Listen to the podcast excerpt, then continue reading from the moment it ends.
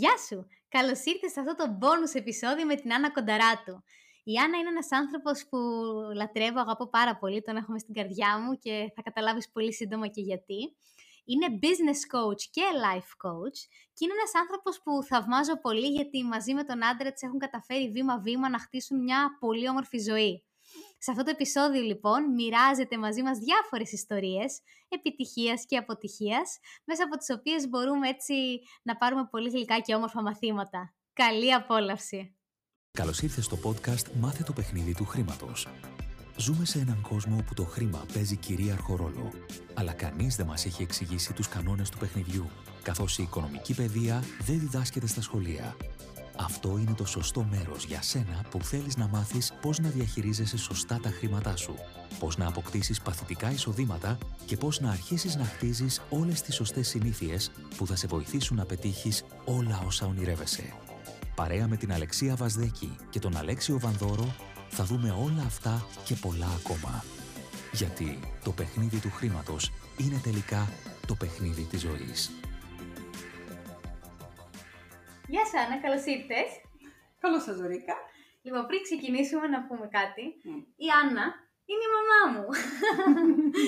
Τι γλυκό. ναι, ήρθε φέραμε σε γκέστη μανούλα μου, γιατί η αλήθεια είναι ότι είσαι ένας άνθρωπος που θαυμάζω πολύ όσα χρόνια αντιλαμβάνομαι το πώς λειτουργούν τα οικονομικά, πώς τα έχεις διαχειριστεί στην οικογένειά μας, στο σπίτι μας και έχεις πολλές, πολλές ωραίες ιστορίες να μοιραστείς μαζί μας.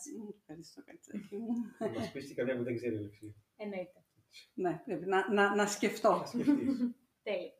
Οπότε, πριν ξεκινήσουμε, έτσι θες να πεις λίγο ποια είναι η δικιά σου πορεία, ποια είναι η δικιά σου ιστορία, από πού ξεκίνησες, πού έχεις στάσει.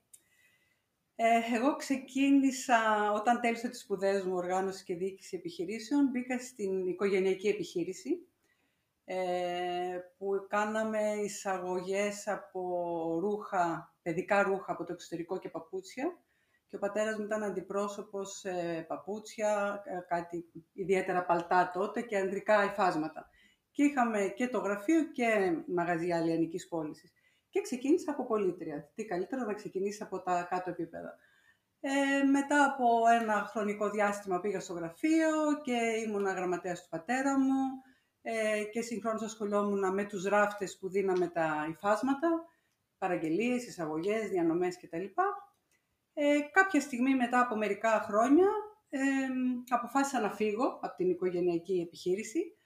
Ε, ήθελα πολλά να κάνω, ήμουνα, είχα πολλές βλέψεις για τον εαυτό μου και έβλεπα ότι θα ήμουν κάπως στάσιμη εκεί. Ε, παρόλο τις παροτρύνσεις φίλων μου, καλά θα φύγεις από την ασφάλεια της οικογενειακής επιχείρησης και θα πας να αναζητήσεις τι και πού. Λέω, εγώ θα φύγω και θα δω. Τέλος πάντων φεύγω, τότε ήμουνα και φρέσκο παντρεμένη, Οπότε είχα δουλέψει και αρκετά χρόνια, οπότε ήταν μια ευκαιρία λίγο να κάτσω. Ε, μετά από έξι μήνες που καθόμουν, έχει αρχίσει λίγο το μάτι μου mm. να γυρίζει ανάποδα. Ε, μ' αρέσει η δουλειά, είναι δημιουργία, είναι ενέργεια, είναι χαρά.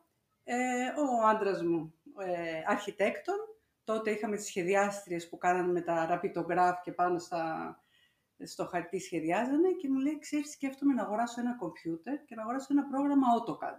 Λέω, τι είναι αυτό; Ε, αρχιτεκτονικό πρόγραμμα. Τώρα βρισκόμαστε τέλος της δεκαετίας του 80, οπότε κομπιούτερ υπήρχαν ελάχιστα. Άμστραντ ακόμα. Ε, εγώ δεν νομίζω να είχα δει κομπιούτερ ποτέ, δεν νομίζω να ήξερα αν η οθόνη ήταν τρίγωνη, τετράγωνη, στρογγυλή, οτιδήποτε. Μας είχε στο... ο θείος μου, είχαν βιοτεχνία ρούχων από τον πατέρα του και είχαν πρωτοπάρει κάποια Apple τότε με προγράμματα που κάνανε τα, τα σχεδιαστικά mm. γιατί ξηράζουν ρούχα. Ναι, ναι, ναι. Οπότε όταν πολύ μικροί τότε τους βλέπαμε τρελό, ας πούμε, σαν εικόνα το, ναι, ναι, τότε, υπολογιστής. Ναι. Τότε έκανε, δηλαδή, έκαιγε κάρβουνο τέλος πάντων όλο το σύστημα. Ε, και του λέω, και κοίτα, θα έρθω να παρακολουθήσω και εγώ τα μαθήματα. Αφενός να μάθουμε πώς λειτουργεί ο υπολογιστής, ήταν το λειτουργικό σύστημα DOS. Θα το έχετε ακούσει ούτε το. Με δισκέτα πολύ. Με δισκέτες και τα floppy disks και όλα αυτά. Ναι, ναι, ναι. Και οκ, και να παρακολουθήσω και τα μαθήματα με το αρχιτεκτονικό πρόγραμμα AutoCAD, το οποίο θεωρείται και είναι ένα δύσκολο και πολύπλοκο πρόγραμμα. Τέλος πάντων, μετά από ένα μήνα, η σχεδιάστρια αρχιτεκτόνισσα που είχαμε στο γραφείο, έφυγε, είχε προβλήματα υγείας. Μένα άρχισε αυτό να μου αρέσει. Τι μου άρεσε, ότι σχεδίαζες καταρχάς σε ένα χαρτί μία κάτωψη, άνοιγες το κομπιούτερ και άρχισες να τραβάς γραμμές και μετά από ένα διάστημα δημιουργείται μια κάτωψη. Δηλαδή μια μαύρη οθόνη και σιγά σιγά δημιουργούσες ένα σπίτι. Και λέω στο Στέφανο, άσε να δούμε, μην προσλάβουμε κάποια άλλη αρχιτεκτόνισσα, να δούμε δύο-τρεις μήνες πώς θα τα πάω. Εγώ έκανα εντατικά μαθήματα. Τότε δεν είχαμε και εσάς, οπότε δούλευα και πολλές ώρες. Και μετά από τρεις μήνες είχα αρχίσει και μάθαινα ε, πολύ καλά το πρόγραμμα. Ε, όντως δεν πήραμε κάποια αρχιτεκτόνισσα ε, και ήμουν εγώ και ο Στέφανος. Για πόσα χρόνια; Δουλέψαμε μαζί 20 χρόνια. Μόνη μου ήμουνα 10 χρόνια. Μετά τα 10 χρόνια άρχισε να ζορίζει το σύστημα ότι είχαμε πάρα πολλή δουλειά. Δούλευα πάρα πάρα πολλές ώρες. Πήραμε άλλα δύο άτομα. Ε, ζήσαμε βέβαια τη χρυσή εποχή του 1990 και το 2000, όπου οι δουλειές ερχόντουσαν βροχή. Ε, και στα 20 χρόνια του λέω, αισθάνομαι ότι έχει κλείσει πια αυτός ο κύκλος και θα ήθελα να γυρίσω στην παλιά μου αγάπη την επιχειρηματικότητα.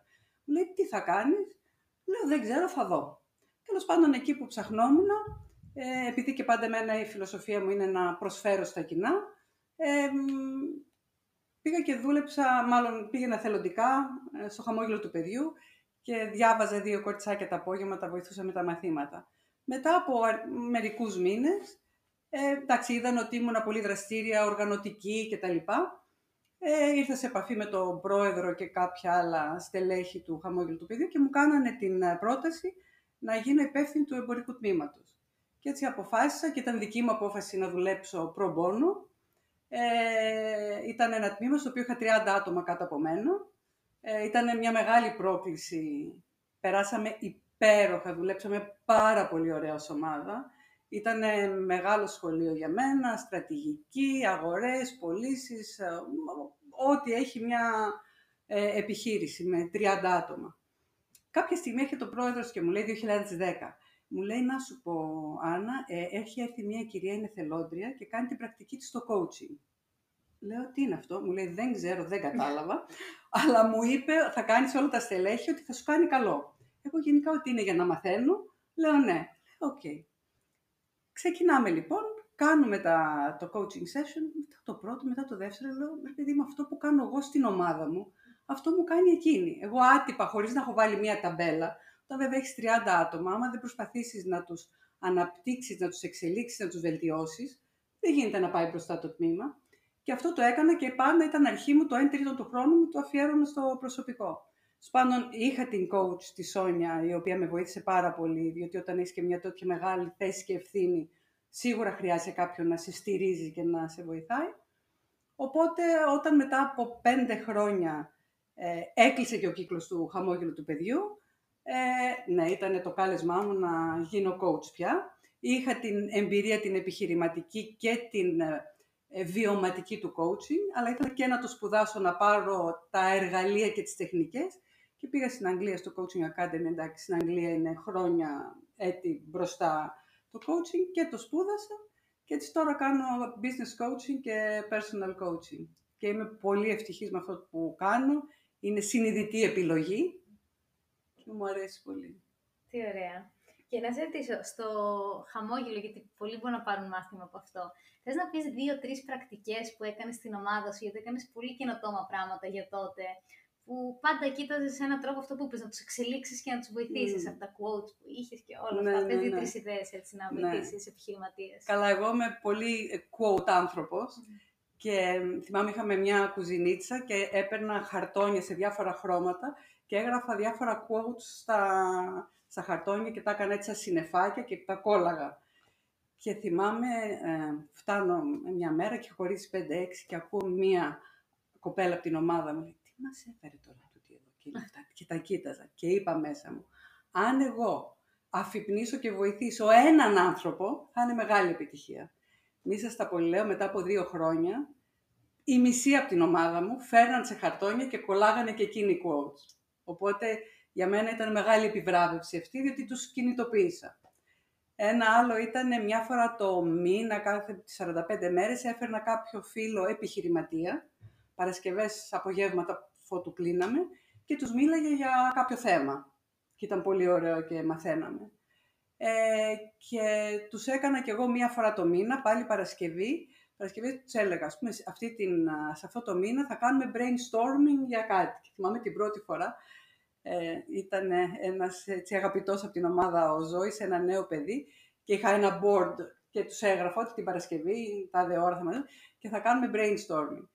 Και έρχεται και μου λέει, κυρία Άννα, δεν ξέρω εγώ αυτό το brainstorming, τι είναι αυτό που θα μου κάνετε.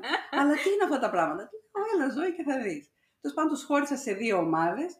Έκανα ένα case study, κάτι που θέλω να κάνουμε και να κάνουν brainstorming, να μάθουν να, και εκείνοι να δημιουργούν ιδέες και ο Ζώης που έλεγε «Κυρία Άννα, δεν ξέρω τι είναι αυτά», στην ομάδα του τον βάλαν spokesman και ανέβηκε πάνω και παρουσίασε το case study και ήταν καταπληκτικός.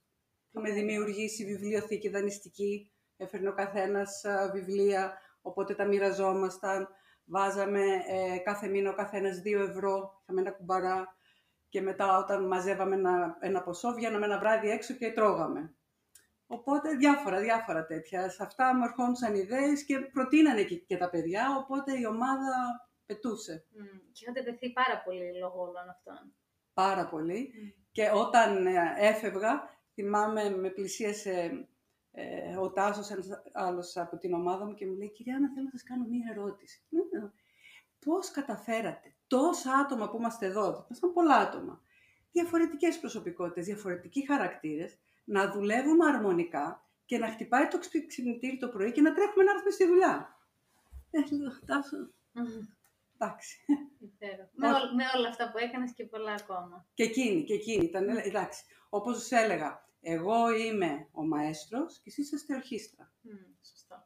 Εγώ ο καλύτερος μαέστρος να είμαι, άμα δεν έχω μια καλή ορχήστρα, δεν μπορώ να κάνω τίποτα. Πραγματικά και πέρασα κι εγώ υπέροχα αυτά τα χρόνια. Τι ωραία, τέλεια. Να ζήτησω κάτι. Γενικότερα με τον μπαμπά πάντα είχατε την οτροπία του να χτίζετε διαφορετικές ροές εισοδήματος. Mm. Και το έχω πει ότι είναι κάτι βασικό που μας έχετε μάθει. Εσείς αυτό από πού το μάθατε; Ναι, είναι ορισμένα πράγματα στα οικονομικά, η αλήθεια είναι. Εγώ πάντα είχα μάθει από τη μητέρα μου να αποταμιεύω. Ο μπαμπάς δεν ήταν του να αποταμιεύει. Θα σας πω και μια ιστορία. Όλα στη φορά. Ναι, και ίσως αυτό δεν το ξέρεις. Να, να απάντηση το Αλέξη. ε, δεν ξέρω. Από μόνη μου. Okay. Πρώτο αποταμιεύω το κάνω ροές έχει μια απόσταση. Και αποταμίευα και ροές. Εντάξει, δεν σου λέω ότι έκανα τις ροές στα 18 και στα 20, αλλά γενικά άκουγα άκουγα πολύ, διάβαζα και ήμουν, σκεφτόμουν μόνη μου. Έχω μία πηγή εισοδήματος. Και αν γίνει κάτι, μηδέn. Κάπως λογικά το έπαιρνα. Άμα έχω τρεις πηγές, ε, διαφορετικές πηγές ροής εισοδήματος, μία δεν πάει καλά, έχω τις άλλες δύο. Οπότε πορευτήκαμε έτσι από την ιστορία. Ναι, εννοείται. Ε, ο μπαμπάς, ο οποίος ήταν επιχειρηματίας και έμπορας, έριχνε τα χρήματα στην επιχείρηση. Ο μπαμπάς μου. Ναι ε, ζούσε πολύ καλά, αλλά τα χρήματα πήγαιναν να ζήσουν και στην επιχείρηση. Η αποταμίευση, άγνωστη λέξη. Μια ζωή θυμάμαι τον μπαμπά, όταν ερχόταν η περίοδος της εφορίας, πάνω κάτω, πάνω κάτω στο γραφείο στο σπίτι, κάπνιζε και πολύ, ε, παφ πουφ, παφ πουφ, που θα βρω τα χρήματα. Τέλος πάντων, όταν ήμουν στο γραφείο, του λέω μια μέρα: Να σου πω, μπαμπά, να πάμε στην Alpha Bank, να ανοίξουμε. Ότι ήταν Πίστεως, τράπεζα Πίστεως. Να ανοίξουμε ένα λογαριασμό στο όνομά σου και εγώ κάθε εβδομάδα θα βάζω ορισμένα χρήματα. Και όταν θα φτάσει η ώρα να πληρώσει την εφορία, όταν θα είναι αυτό, θα έχουμε ορισμένα χρήματα. Τέλος πάντων, δεν ξέρω πώς, είπε ναι. Ανοίγω το λογαριασμό, το ξεχνάει ο μπαμπάς. Εγώ με σύστημα, τότε ήμουν ετών 22. Ε, με σύστημα κάθε εβδομάδα ήξερα και είχα πει θα βάζω αυτό το ποσό. Έβαζα, έβαζα. Περνάγαν, περνάγαν οι μήνες, το ποσό μεγάλωνε. Πρέπει να πέρασαν 10 μήνες τουλάχιστον, μια μέρα είναι ο μπαμπάς έρχεται, παφα, θα τον είδα πολύ προβληματισμένο και τα λοιπά. Λέω τι γίνεται, μαμά, και έχει έρθει η εφορία και το Νατάλα. Ναι. Και μου λείπουν τόσα χρήματα και έχω μόνο αυτά και πραγματικά ήταν ε, στενοχωρημένος. Ανοίγω λοιπόν το σιρτάρι, τσουπ, βγάζω το βιβλιάριο, πάω στον μπαμπά, του λέω μπαμπά, έχω μαζέψει τόσα χρήματα. Καλά, τώρα δεν θυμάμαι το ποσό. Ενθουσιάστηκε, ήταν, υπερκάλυπτε το ποσό που είχε. Μιλάμε, πέταγε στα ουράνια. Του λέω, είδες που βάλαμε στην άκρη χρήματα Πάρα πολύ ωραία. Ε, το έμαθε λοιπόν ο μπαμπάς ότι είχα το, το είχε ξεχάσει στο βιβλιάριο. Μετά από ένα μήνα, πόσα μάζεψες, φέρτε έχω να κάνω μια εισαγωγή. Άστα βρε μπαμπά, τελείωσε. Αυτό ήταν μία φορά. και μετά πάντα η συνέχεια να έχει πρόβλημα. Ναι. Και είναι ναι. ένα από τα βασικά που λέμε στου επιχειρηματίες ότι το ΦΠΑ δεν είναι δικό τους. Χρειάζεται να το. Και η εφορία. Και η εφορία, ναι. Σωστά. Ακριβώς. Τέλεια. Και με τον μπαμπά γενικότερα, ξέρω ότι ξεκινήσατε από το μηδέν χωρίς βοήθεια και έχετε καταφέρει να χτίσετε μια πολύ όμορφη και πετυχημένη ζωή. Θες να μας πεις έτσι λίγο βήμα-βήμα τι τι κάνατε και πώς χτίσατε όλα αυτά που έχετε πετύχει μέχρι σήμερα; Κοίτα, θα σου πω δύο. Θα σου πω καταρχάς το οικονομικό κομμάτι. Ήταν αρχή μου, παίρναμε μία αμοιβή αρχιτεκτονική. Γιατί ήμασταν χίλια ευρώ, ας πούμε. Ωραία, παίρνεις μια αμοιβή χίλια ευρώ, τα χίλια ευρώ να τα ξοδέψεις. Είχα ένα δεύτερο λογαριασμό και έλεγα στα χίλια ευρώ. Πόσο είναι, χίλια συν ΦΠΑ ή οτιδήποτε ήταν τόσο. Πόσο είναι το ΦΠΑ, είχαμε πάρει 1240, τα 240 στον άλλο λογαριασμό. Πόσο είναι η εφορία, πάντα ήξερα συμπλήν, ξέρεις σε ποια κλίμακα γρήγορα. Βγάζεις και την εφορία. Βγάζεις και τίποτα φόρο, μισθωτό υπηρεσιό, οτιδήποτε ήταν έξοδο και τα βάζα στον άλλο λογαριασμό. Πήραμε 1240, θα ζήσουμε με τα 700, με τα 800. Ποτέ, ποτέ, το, με αυτά ήταν ουσιαστικά τα χρήματά μας. Οπότε ερχόταν η ώρα της εφορίας, του ΦΠΑ, του οτιδήποτε, είχα τον άλλο λογαριασμό, αβίαστα και ακόπιαστα, το πληρώναμε. Μου είχε μάθει η μάνα μου από μικρή και μου έλεγε ποτέ μην απλώνεις το χέρι σου πέραν από εκεί που φτάνει. Και ήταν μια βασική αρχή. Και έτσι ζήσαμε με αυτά που είχαμε, καλά, δεν ζοριστήκαμε, δουλεύαμε και βγάζαμε χρήματα και ήταν όλα καλά. Κάποιο, έτσι, κάποιο λάθος που έχετε κάνει σε κάποια επένδυση ή χρηματιστήριο ή κάτι τέτοιο. Ναι, ε, είναι ένα θέμα με τα λάθη. Τώρα μαθαίνω να δέχομαι να κάνω λάθη. Είχαμε κάνει ένα λάθος χοντροειδές, αλλά έμαθα. Επενδύσαμε κι εμείς όπως και όλη η Ελλάδα το 98 στο χρηματιστήριο. Ε, έκαναμε τους έξυπνους. Χρειαζόταν να το κάνουμε για να μάθουμε το μάθημα. Βάλαμε τα χρήματα, βγάζαμε, βγάζαμε χρήματα. Ε, μετά ήρθε με το χρηματιστήριο τι έγινε και δεν έμεινε τίποτα. Mm. Πάσαμε, μάθαμε. Ήταν χρήματα. Όχι με τον πατέρα μου, τότε μάθαν μέναμε στο πανόραμα σαν και είχαμε σε ένα τριόροφο. Οπότε στο υπόγειο κάτω είχε το σχεδιαστήριο. Mm-hmm. Και έμαθα και εγώ να σχεδιάζω με ραπιδογράφου και κάτι κάνα παιδί. Το βράδυ σχεδίαζε ο μπαμπάς κάτω και εμείς παίζαμε, βλέπαμε τηλεόραση και αυτά.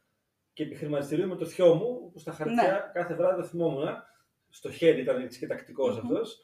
Έγραφε, είχε τις μετοχέ που είναι σήμερα, βγάλαμε ένα εκατομμύριο. Βγάλα στα χαρτιά, ναι, έτσι. Ναι, ναι, Δύο εκατομμύρια δραχμές, τρία. Ε, από αυτά δεν έμεινε προφανώς τίποτα. Γιατί ούτε αυτοί ξέραν οι άνθρωποι. Ακριβώς. Ευτυχώς ήταν χρήματα που βγαίνουν από τις δουλειές τότε, οπότε δεν δανειστήκαμε. Ακριβώς. Αυτό που την πάτησε πολλοί κόσμος. Απλά ήταν ένα μάθημα ότι δεν γεννιούνται έτσι απλά, αν δεν έχεις την οτροπία έτσι σωστή. Ε, και να σου πω κάτι, εγώ το μάθημα που πήρα είναι ότι σήμερα, αν θα ήθελα να επενδύσω πάλι στο χρηματιστήριο, δεν θα, θα έπαιρνα κάποιον που θα ήξερε, που θα ξέρει. Διότι εγώ δεν ξέρω, δεν είναι η δουλειά μου. Και αν θέλω χωρισμένα χρήματα, θα πάρω κάποιο ειδικό που ξέρει να μου το κάνει. Μένα αυτό ήταν το μάθημα. Mm. Όπως αντίστοιχα που είχατε δώσει τα χρήματα σε κάποιον που δεν ήταν τόσο ειδικός. Άλλο από εκεί. Ναι, ήταν στην αρχή του γάμου μας και πραγματικά με τευτεράκι και τι περίσευε και τότε ήταν η αρχή της σταδιοδρομίας μας και δεν περίσευαν και είχαμε ε, μαζέψει ορισμένα χρήματα ε, και μας είπε θα κάνουμε αυτό και θα αγοράσουμε αυτές τις μετοχές και τα λοιπά. Πιο νέοι άπειροι, τα δώσαμε, ήταν, δεν γνώριζε καλά, πάνε και αυτά, υπερπίστεως. Εντάξει, νομίζω έτσι κανείς μαθαίνει, δεν γίνεται τελώ.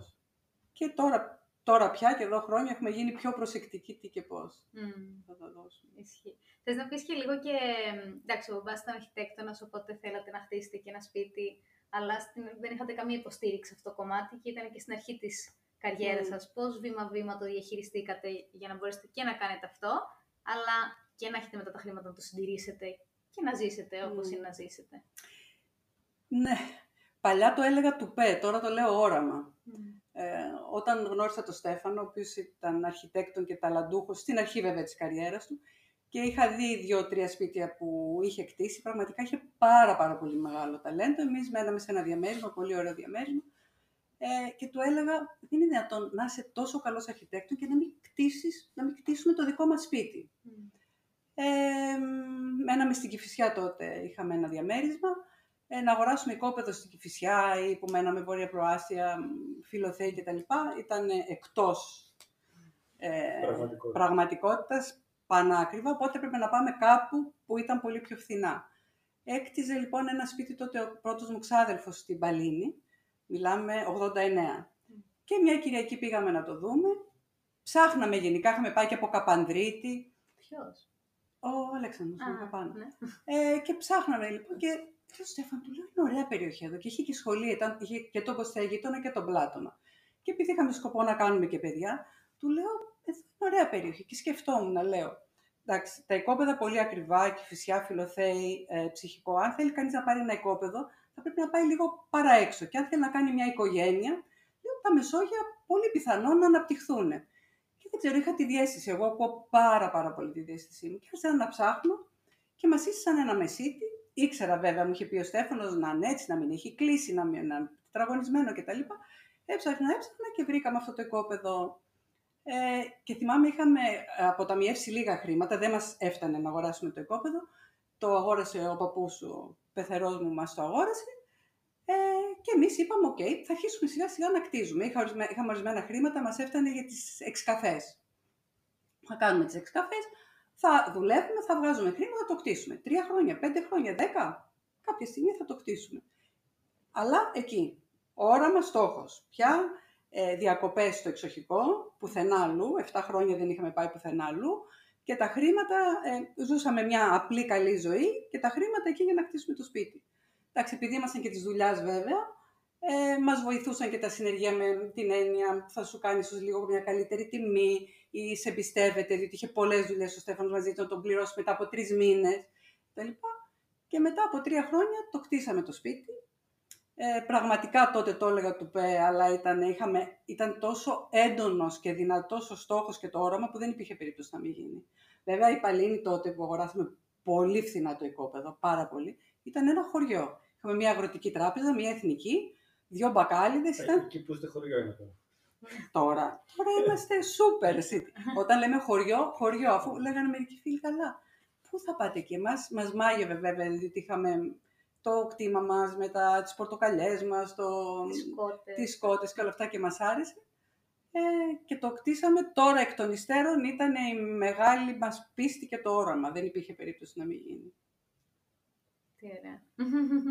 Κοιτάξτε, και έχει και ο, ε, ο μπαμπάς να δείχνει κιόλας δηλαδή όποτε έφερνε πελάτες στο σπίτι. Ναι, βέβαια. Ήταν, επειδή για χρόνια το γραφείο ήταν στο υπόγειο. Ναι, θέλω να πεις και γι' αυτό ναι. που σε βοηθούσε στο μεγάλωμα το δικό μας ουσιαστικά. Και είχε, δεν χρειαζόταν κάποιον να τον πείσει, αρκεί να δει ναι. και το σπίτι που έχει χτίσει. Ναι. Οπότε ήταν και έξυπνο για την επιχείρηση και την ναι. Εκ των υστέρων, ναι. Εκ των υστέρων, ναι, τέλειο, τέλειο. Σούπερ. Το πρώτο δούλευμα που ξέρεις με τον πρωτογνώρισα ήταν που, ναι. που είπε τη φράση μεγαλώσαμε στους αγρούς. Στα αποφασίζω. ναι, έτσι είπε, μεγαλώσαμε στους αγρούς στο χωριό. Ναι, η Χάιντι μέσα στο, στο, στο λιβάδι. Ε, ήταν, χωριό, ήταν χωριό. και ακόμα και σήμερα που ξέρεις και εσύ, Αλέξη, δεν έχουμε σπίτια δίπλα μας, είναι μέσα στους αμπελώνε. Αν δεις το, το οικογενειακό WhatsApp group, ας πούμε, προχθές είχε ένα βίντεο από ένα ποντικάκι που έχει πιάσει ο μπαμπάς μέσα σε μια φάκα. Τα, ο μπαμπάς επειδή είναι full φιλός, το πιάνει σε μια φάκα, δεν τα. Το θέλει για το χρόνο σεμινάριο. Τα κλείνεις σε ένα κλουβάκι, τα παίρνει με το μοτοσυκλέτα και πάει πιο μακριά στους αγρούς και του ανοίγει να ελευθερωθεί εκεί. ναι, το αφήνει ελεύθερο πιο κάτω. Και αυτό μου λέει και το κακόμοιρο, λέει, το, το απομάκρυνα από την οικογένειά του. Λέω καλά, δεν πειράζει. Α πάνε και οι υπόλοιποι και Ναι, ναι, ναι, ας μετακομίσουν. Και να σε ρωτήσω κάτι ακόμα. Γενικότερα, όταν χτύπησε η κρίση στην Ελλάδα, εννοείται ότι πολλοί κόσμος επηρεάστηκε, όπως και η δουλειά του μπαμπά και όλων. Απλά σαν οικογένεια, εγώ αυτό που έβλεπα απ' έξω είναι ότι ένιωσα ότι τουλάχιστον οικονομικά δεν άλλαξαν πολλά πράγματα στο lifestyle μας. Τι είναι αυτό που είχατε κάνει από πιο πριν, το είχατε προβλέψει, είχατε σκεφτεί για την κακιά ώρα, πώς το διαχειριστήκατε όλο αυτό, από πριν και πώς όταν ήρθε η κρίση; Ναι, πάντα, πάντα ε, έβαζα χρήματα στην άκρη και το έλεγα εγώ το μαξιλαράκι ασφαλείας μου.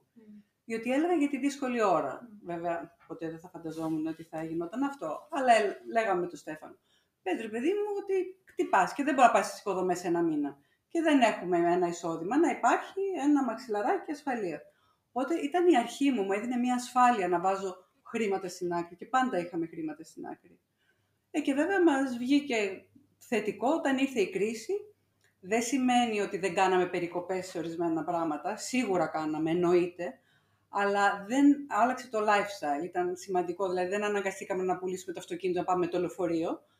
Κάναμε αλλά το lifestyle δεν άλλαξε διότι είχαμε χρήματα στην άκρη και διότι δεν ξοδεύαμε όσα, όσα, όσα κερδίζαμε, πολύ λιγότερο για να έχουμε. Και να τελικά μας βγήκε σε καλό με την έννοια ότι μπορέσαμε να τα απεξέλθουμε στην κρίση.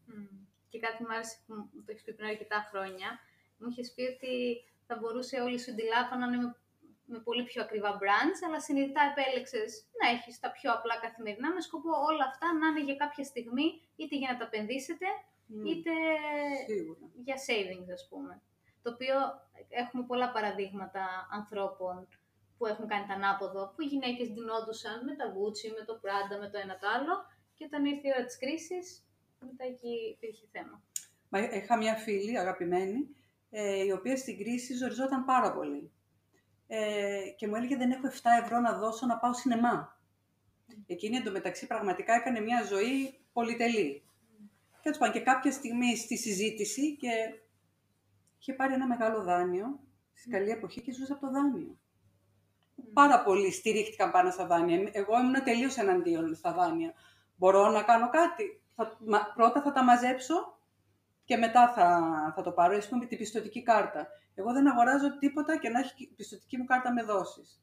Η, η, η, πιστοτική μου κάρτα είναι άμα βγω να πάρω κάτι και α, τυχαίνει δεν έχω χρήματα μαζί μου, κάτι που θέλω να αγοράσω και έχω προγραμματίσει να αγοράσω και πάντα τέλος του μηνός πληρώνω το οτιδήποτε. Δηλαδή δεν θα πω θέλω να αγοράσω αυτό, δεν μπορώ, βάλτο με 10 δόσεις και βλέπουμε. Αυτό όταν έγινα 18, που έχει προσεχθεί ο πατέρας μου να κάνει τον deal το γνωστό, ότι αν περάσω στο να πάρει αμάξι. Ήταν ναι. καλό deal. Ναι. Εγώ πέρασα στα 17 και κάτι, γιατί κέρδιζα χρονιά. Mm-hmm. Οπότε 18 έγινα τον Ιούνιο, τον, τον, τον, τον Ιανουάριο του, του 2000 του πρώτου έτους. Το αμάξι ήρθε τον Ιούνιο, ξέρω.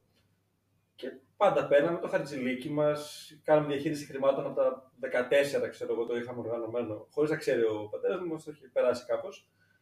Και θυμάμαι όταν πήρα το αμάξι, μου έδωσε μια πιστοτική. Mm. Και μου λέει να βάζεις βενζίνη από εδώ τέλος πάντων, για να μην κουβαλάς τα χρήματα. Απλά μου λέει ένα πράγμα θέλω από σένα, να ξοδεύεις αυτά που θα ξόδευες, μην το παρακάνεις. Δύο, χρειάζεται την πληρώμη τέλος του μήνα, το θυμάσαι αυτό μέσα. Και για μένα η πιστοτική είναι εκπληκτικό εργαλείο, γιατί σου δίνει και 30 μέρες. Σαφέστατα. Αρκεί να έχεις να την πληρώνεις. Τα επιτόκια είναι τα πιο τρελά της αγοράς. Η περιμερία, 18-20% και καλά κάνουν και είναι τόσο. Μέσα. Οπότε, αν ξέρεις να χαρανολογήσει τον εαυτό σου, αλλιώς πάρε πράγμα μια χρεωστική που τραβάει ό,τι έχει, οπότε δεν μπορείς να την πατήσεις. Ή αν φοβάσαι στο διαδίκτυο και δεν ξέρεις να βρει ποια site τα ασφαλή και τα υπόλοιπα, μια προπληρωμένη, μια prepaid. Δηλαδή. Αλλά η πιστοτική είναι super. Είναι super στο να μάθεις εσύ με τον εαυτό σου να αυτοκρατιέσαι. Mm, σαφέστατα. Και τώρα στη μικρή μου την κόρη, ε, η οποία είναι ε, πρώτη ηλικίου, της έδωσα να διαβάσει το βιβλίο «Πλουσιότερος άνθρωπος στη Βαβυλώνα», ε, ναι, δεν είναι έτοιμη. Ε, είπαμε, ε, η Ιωάννα μου το διαβάζει, ναι, και να το συζητήσουμε. Τέλος πάντων, το είπαμε τρει-τέσσερι φορές. Μετά της λέω: Φέρ το βιβλίο, δεν θέλω να το χάσω κιόλας. Ε, αλλά με το χαρτζηλίκι της που παίρνει κάθε μήνα, αυτό προσπαθώ να της μάθω και της λέω: Το 20% το βάζεις στην άκρη. Θα το βάλει στην άκρη ότι μπορεί κάτι να θέλεις να αγοράσεις. Ε, έξτρα, να το βάλεις στην άκρη ότι τα Χριστούγεννα θες να κάνεις στα αδέλφια σου ένα δώρο για να έχεις. Και ουσιαστικά θα ξοδεύεις τα χρήματα μείον 20% το, το παλαίνει στη φάση που το μαθαίνει. Και για giving back. Ε. Θυμάμαι, θυμάσαι μικρά που πηγαίναμε στο Γερμανό, ναι, το θυμάσαι, ναι. ναι. Ουσιαστικά μας μάθαινε από, θυμάμαι, από πολύ μικρά ε, και ένα ποσοστό να το κρατάμε που το δίναμε ή Χριστούγεννα, Τα Χριστούγεννα ήταν πάντα. Ναι, Χριστούγεννα. Δίναμε... Ήταν ένας κύριος που ο Γερμανός έτσι πολύ, ε, ο άνθρωπος είχε πολλά, δύο-τρία σκυλιά, τα οποία τα φρόντιζε και πραγματικά ήταν φτωχός, αλλά τα σκυλιά του ήταν τα βλέπεις πεντακάθαρα να γυαλίζει ναι. το τρίχωμά τους με το φαγητό τους κτλ. Και πάντα τον βοηθούσα και τους έλεγα για να μάθουν τα Χριστούγεννα ε, να δώσετε κάτι. Και θυμάμαι την πρώτη φορά την πάτησα εκεί. Ο Αλέξανδρος πρέπει να ήταν 7 ετών κτλ. Ε, όχι θα σου πω, διότι είχαμε ευρώ, ναι, ήταν 7 ετών. Ε, και λέω θα δώσετε κάτι στον κυριούλη. Πολύ ωραία. Ο Αλέξανδρος βγάζει και βάζει μισό σέντ. την επόμενη χρονιά είπα ό,τι θέλετε πάνω από 3 ευρώ. για, να, για να το καταλάβεις κιόλας. Το μισό σέντ δεν το έκανε. Οπότε λέω ότι θέλετε πάνω από 3 ευρώ. Γιατί έννοια και άμα, συγγνώμη, και άμα δίνεις, ε, να, να το καταλαβαίνει. Δηλαδή, να έχει κάποιο... Σε αυτό, αν έχεις χτίσει την οτροπία, με τον πατέρα μου τον ευγνωμονώ μεταξύ διαφόρων, επειδή από τα 18 που του είπα φέρω ταξιδέψω στο εξωτερικό, mm-hmm. είχε πάντα μια φίλη Εράσμου στην Πορτογαλία Και μου άφησε να πάω μια εβδομάδα. Και τα πλήρωσε φυσικά ο άνθρωπος, έτσι. Και μου άρεσε η φάση και όσο φοιτητή ταξίδεψα μπόλικα. Από ό,τι έπαιρνα για κάθε ταξίδι, μου έβαινε ξέρω, 500, ξέρω, υπολογιζα πάντα κρατούσα κάποια, δηλαδή ήμουν προσεκτικός ότι ξόδευα εκεί και γυρνούσα και με, με αποταμίευση πίσω. Τέλεια. Και από αυτό είχα μαζέψει αρκετά χρήματα μαζί με, γιατί δούλευα παράλληλα, έκανα διάφορα πράγματα για τη μετά εποχή. Mm. Το θέμα νοοτροπίας. Δηλαδή, από αυτό που έχω υπολογίσει, θα κρατήσω και κάτι στην άκρη. Και, και, κάτι πολύ ωραίο που τώρα θυμάμαι, αυτό πρέπει να το κάναμε πιο μεγάλη ηλικία, γύρω στο γυμνάσιο ηλικία, όταν μας έδινες χατζηλίκι. Θυμάμαι για να υπολογίσεις και το χατζηλίκι, φτιάχναμε ένα mini budget μαζί. Σωστά. Τύπου, ε, για το κινητό σου, ξέρω εγώ, θα ξοδέψεις 10 ευρώ κάρτα το μήνα. Ε, γι' αυτό τόσο και φτιάχναμε ένα mini budget και με βάση αυτό υπολόγιζες και πόσο θα μας δίνεις. Δεν είναι τέλο ούτε να δώσεις λίγα, αλλά ούτε να δώσεις και ένα υπέροχο ποσό. Mm. Θα βγεις τόσο, αυτό έρχεται, ναι. οπότε το... Από την καντίνα και τα σχετικά. Ναι, ναι, ναι, την καντίνα και τέλειο, τα... Τέλειο, Πολύ ωραία. Ε, κάτι ακόμα ήθελα να σε ρωτήσω. Α, κάτι που μου άρεσε πολύ, αν θυμάμαι καλά, γενικότερα όταν δεν σεβόμασταν κάτι το οποίο άξιζε χρηματικά, Μ' άρεσε πολύ που, τώρα τότε δεν μ' άρεσε, που το αντίπεινο ήταν να το πληρώνουμε εμείς. Δηλαδή, τι μπορεί να το κάνει στην Ιωάννα αυτό, π.χ. Περπατάς με τις κάλτσες σου έξω στο το κάνεις στο. Όλα στη φόρα οικογενειακά τώρα. στο... Περπατάει στον κήπο με τις κάλτσες, αν τις τρυπήσεις, αφού δεν τις σέβεσαι, θα τις πληρώσεις. Αυτό ενώ. Πώς το είχες ε, σκεφτεί; Κοίτα, είναι η συνέπεια. Και η Ιωάννα, όντως, η οποία βάζει τις κάλτσες, τριγυρνάει εδώ εκεί, τη τρυπάει και αγοράζουμε συνέχεια κάλτσες. Πώς θα μάθει να σέβεται, διότι αυτό το βρίσκω εγώ στο πλαίσιο του σεβασμού στον άλλον, στο γονιό, ο οποίος προσφέρει στο παιδί. Και όχι το γράφει στο παλιά με τα πούτσια και ωραία, τρυπάω και θέλω 15 κάλτσες το μήνα, 15-3 και μου τις αγοράζει. Είναι μια συνέπεια ότι αν αποφασίζεις εσύ να περπατάς ξυπόλυτη και να τις τρυπάς, θα πρέπει να αγοράσεις εσύ. Ναι, νομίζω στον Αλέξανδρο το είχα κάνει. Α, μπορεί και στον Αλέξανδρο. Μπορεί να το είχα κάνει. Στον... Είναι στο πλαίσιο του σεβασμού ότι και τα χρήματα, ναι, ok. Okay, δεν μπορείς να έχεις απαίτηση από το γονιό να σου δίνει και εσύ απλά να το σπαταλάς. Το χρήμα σπαταλιέται και με διάφορους άλλους τρόπους. Mm.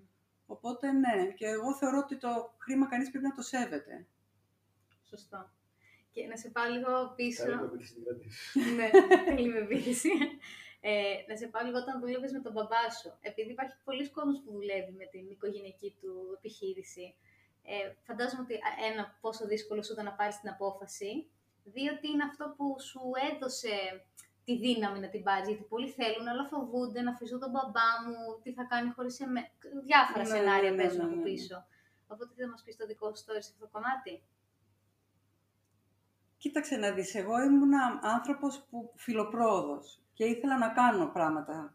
Ήθελα να, να εξελιχθώ επαγγελματικά. Και έβλεπα ότι θα, θα έμενα στάσιμη. Οπότε πήρα την απόφαση να φύγω, να μου πεις με ποια προοπτική. Δεν ξέρω, ήμουν τόσο σίγουρο ότι θα βρω τι θα κάνω, μα τόσο πολύ σίγουρη και γι' αυτό και βρήκα. Και κακά τα ψέματα, κανένας γονιός δεν παθαίνει τίποτα, άμα φύγει το παιδί του και κανείς χρειάζεται ο κάθε ένας να κοιτάξει την πορεία του και τη ζωή του αλλά ίσως αυτή η αυτοπεποίθηση ότι ναι θα βρω και εννοείται θα βρω τι θα κάνω και έτσι το βρήκα. Mm. Δεν έχει κάποια συνταγή εκεί. Ε, δεν είχα την έννοια του φόβου σε αυτό. Σε αυτό το κομμάτι δεν το είχα καθόλου. Και άλλη μια ερώτηση, και μετά θες λες και εσύ κάτι ακόμα. Ε, με τον μπαμπά ξέρω ότι κάνετε από πάρα πολύ παλιά προσωπική ανάπτυξη, το οποίο σίγουρα σε έχει βοηθήσει εδώ, εδώ που έχετε φτάσει μέχρι σήμερα. Αυτό πώς προέκυψε, πώς και ξεκινήσατε, το ξεκινήσατε τόσο παλιά που στους υπολείπους πρέπει να ναι. φαινόταν... Ξεκινήσαμε ο Στέφανος, διάβασε ένα βιβλίο, το μυστικό κύκλο της ζωής και στην τελευταία σελίδα, αυτό πρέπει να ήταν μάλλον... Ναι, ναι, αυτό είναι. Μου το είπε προχθές. Αυτό ήταν. Ναι. Ε, και μιλάμε τώρα, είμαστε 92. Έγραφε για την αρμονική ζωή και τον Ρόμπερτ Νάτζεμι και τα λοιπά. Και πήγε και ρώτησε και ξεκίνησε, του άρεσε η ιδέα και ήθελε να δει περί τίνος πρόκειται. Καλά, πολύ προχώ τότε το 92. τότε ήταν ο Νάτζεμι και ο Καλογύρο. Ο Καλογύρο και είχε ξεκινήσει και το μέθοδος Σίλβα μεταξά του. Δηλαδή είναι, είναι οι τρεις που είναι παγκόσμια μέθοδος που την είχε φέρει mm-hmm. Είναι τρεις που είναι πάνω από 30 χρόνια στην αγορά, ας Ακριβώς, ακριβώς. Ε, ε, είχα ακούσει τη Σίλβα, τον, τον Το αποφασίζω με το καλογύρο, δεν το ήξερα τότε, το ξέρω τώρα που κάνω την Ακαδημία και έχω εδώ το δάσκαλό μου τον Αλέξιο και πραγματικά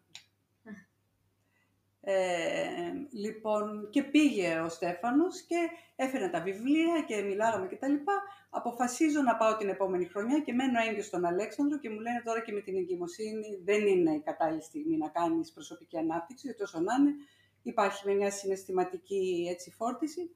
Οπότε μετά, το γεννήθηκε ο Αλέξανδρος 93, ξεκίνησα και εγώ να πηγαίνω. Ε, σίγουρα μας βοήθησε σε πάρα πάρα πολλά ε, επίπεδα στη ζωή μας. Ε, εγώ δεν το άφησα ποτέ, δηλαδή λίγο κάνω, λίγο το διαβάζω με βιβλία πολλά και τώρα 1,5 χρόνο που είμαι στο αποφασίζω με το καλογύρο εντατικά και έχοντας χτίσει τα καλά θεμέλια όλα τα προηγούμενα χρόνια, βλέπω αποτελέσματα σε μένα, αλλά και το αντίκτυπο που έχει και στη δουλειά μας, στη δουλειά μου. Γιατί βέβαια όσο προεδεύω εγώ, θα προοδεύει, θα αναπτύσσει και η δουλειά μου, διότι εγώ είμαι η δουλειά μου. Όλοι εμείς είμαστε η δουλειά μας. Και είναι μαγεία, είναι μαγεία αυτό. Εσύ, αν δεν κάνω λάθος, είχε έρθει στο παιχνίδι του χρήματο από το πρώτο, είχε έρθει που είχαμε κάνει το ε, δεύτερο. Ε, μπορεί από το δεύτερο, ήταν τον Ιούνιο πριν δύο χρόνια. Άρα στο δεύτερο. Στο δεύτερο. Ναι. Τι σου άρεσε περισσότερο από αυτά που πρώτο άκουσες εκεί, πρώτο άκουσες, που άκουσες, δεν τα πρώτο άκουσες. Δηλαδή, ε, και κάνω μια ερώτηση, επειδή είστε άνθρωποι που έχετε μια πορεία και πετυχημένα και οικονομικά, αλλά θα μου έχεις εντυπωσιαστεί με κάποια, δεν θα πια. Γιατί ήταν που κάνει κλικ. Ναι, κοίτα, εντυπωσιάστηκα πάρα πολύ που έντονα ανέφερες στις διαφορετικές ροές εισοδήματος. Ε, και η αλήθεια είναι, πρώτη φορά άκουγα κάποιον να το λέει και να το διδάσκει.